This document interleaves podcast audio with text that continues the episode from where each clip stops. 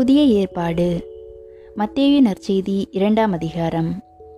இதில் ஞானிகள் வருகை இறைவார்த்தைகள் ஒன்று முதல் பனிரெண்டு முடியவும் எகிப்துக்கு தப்பியோடி செல்லுதல் இறைவார்த்தைகள் பதிமூன்று முதல் பதினைந்து முடியவும் குழந்தைகள் படுகொலை இறைவார்த்தைகள் பதினாறு முதல் பதினெட்டு முடியவும் எகிப்திலிருந்து திரும்பி வருதல் இறைவார்த்தைகள் பத்தொன்பது முதல் இருபத்தி மூன்று முடியவும் உள்ளடக்கம்.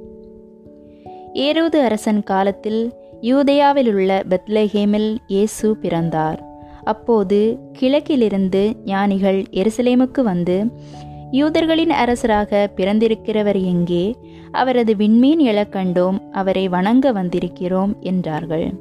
இதை கேட்டதும் ஏரோது அரசன் கலங்கினான்.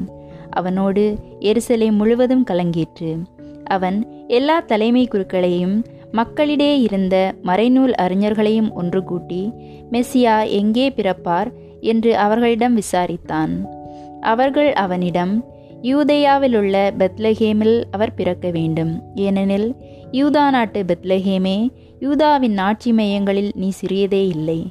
ஏனெனில் என் மக்களாகிய இஸ்ரேலை ஆயரென ஆள்பவர் ஒருவர் உன்னிலிருந்தே தோன்றுவார் என்று இறைவாக்கினர் எழுதியுள்ளார் என்றார்கள். பின்பு ஏரோது யாருக்கும் தெரியாமல் ஞானிகளை அழைத்து கொண்டு போய் விண்மீன் தோன்றிய காலத்தை பற்றி விசாரித்து உறுதி செய்து கொண்டான். மேலும் அவர்களிடம் நீங்கள் சென்று குழந்தையை குறித்து திட்டவட்டமாக கேட்டு எனக்கு அறிவியுங்கள். அப்பொழுது நானும் சென்று அக்குழந்தையை வணங்குவேன் என்று கூறி அவர்களை பெத்லஹேமுக்கு அனுப்பி வைத்தான்.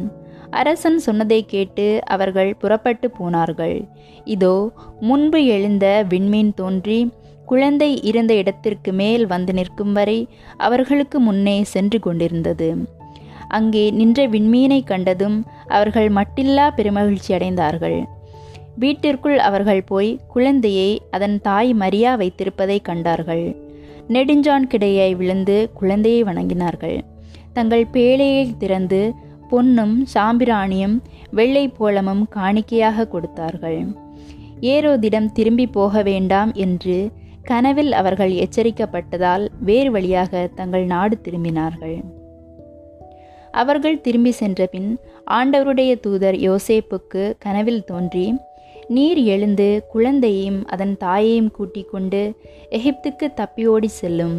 நான் உமக்கு சொல்லும் வரை அங்கேயே இரும். ஏனெனில் குழந்தையை ஏரோது கொள்வதற்காக தேடப் போகிறான் என்றார். யோசேப்பு எழுந்து குழந்தையையும் அதன் தாயையும் கூட்டிக் கொண்டு இரவிலேயே எகிப்துக்கு புறப்பட்டு சென்றார். ஏரோது இறக்கும் வரை அங்கேயே இருந்தார். இவ்வாறு எகிப்திலிருந்து என் மகனை அழைத்து வந்தேன் என்று இறைவாக்கினர் வாயிலாக ஆண்டவர் உரைத்தது நிறைவேறியது. ஞானிகள் தன்னை ஏமாற்றியதை ஏரோது கண்டு மிகுந்த சீற்றம் கொண்டான். அவன் அவர்களிடம் கருத்தாய் கேட்டறிந்ததற்கேற்ப காலத்தை கணக்கிட்டு பெத்லஹேமிலும் அதன் சுற்றுப்புறமங்கும் ஆட்களை அனுப்பி இரண்டு வயதும் அதற்கு உட்பட்டவையுமான எல்லா ஆண் குழந்தைகளையும் கொன்றான். அப்பொழுது ராமாவிலே ஒரு குரல் கேட்கிறது. ஒரே புலம்பலும் பேரழுகையுமாயிருக்கிறது. ராகேல் தம் குழந்தைகளுக்காக அழுது கொண்டிருக்கிறார்.